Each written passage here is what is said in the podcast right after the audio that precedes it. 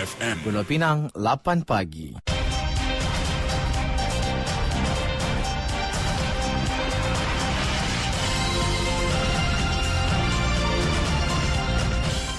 Warta Mutiara bersama saya Zatulik Muhammad Noor. Assalamualaikum dan salam Malaysia Madani. Penganjuran pelbagai pesta makanan di Pulau Pinang digunakan golongan usahawan muda sebagai platform memasarkan produk perniagaan mereka. Justru kerajaan negeri akan terus komited untuk menyediakan peluang dan platform sedemikian bagi membantu golongan tersebut untuk terus mengembangkan sayap mereka dalam bidang berkenaan. Esko Perdagangan Pembangunan Keusahawanan dan Luar Bandar Rashidi Zinol berkata, kerajaan negeri dengan kerjasama agensi pelaksana sentiasa menggalakkan golongan muda menceburi bidang ini memandangkan ia berpotensi besar meningkatkan sosioekonomi golongan tersebut. Menurut beliau, pelbagai bantuan dan sokongan akan digerakkan bersama agensi-agensi berkaitan bagi membantu mereka. Beliau berkata demikian selepas melawat Absolute Food Fest Pulau Pinang dekat Batu Kawan.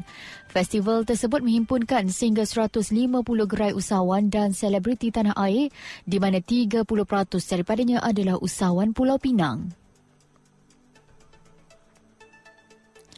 Sementara itu, usaha kerajaan negeri memberi peluang kepada usahawan Bumi Putra khususnya usahawan muda menyertai Pesta Pulau Pinang mampu menjadi batu loncatan kepada mereka untuk mengembangkan produk ke peringkat antarabangsa. Ia memandangkan pesta tersebut bukan sahaja menarik penduduk setempat malah pelancong luar negara. Timbalan Ketua Menteri Satu, Datuk Dr. Muhammad Abdul Hamid berkata, sambutan yang diberikan dari peniaga dan pengunjung sangat baik. Sebanyak 11 reruai percuma disediakan kepada usahawan di negeri ini sebagai platform buat mereka memperkenalkan serta mempromosikan produk masing-masing. Beliau berkata demikian selepas melawat Pavilion Pining Prena di tapak Pesta Pulau Pinang. Sebanyak 1.5 juta ringgit disasarkan untuk kutipan tabung khas wakaf bagi pembangunan Masjid Sembilang Seberang Jaya. Dana dari kutipan dengan kerjasama wakaf Pulau Pinang WPP itu akan digunakan untuk kerja-kerja penyelenggaraan, pengurusan jenazah dan tanah perkuburan.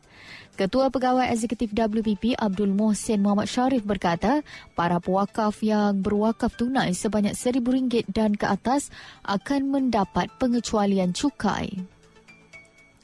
Tempoh tabung yang dilancarkan ini adalah selama setahun bermula 14 November 2023 hingga 13 November tahun ini.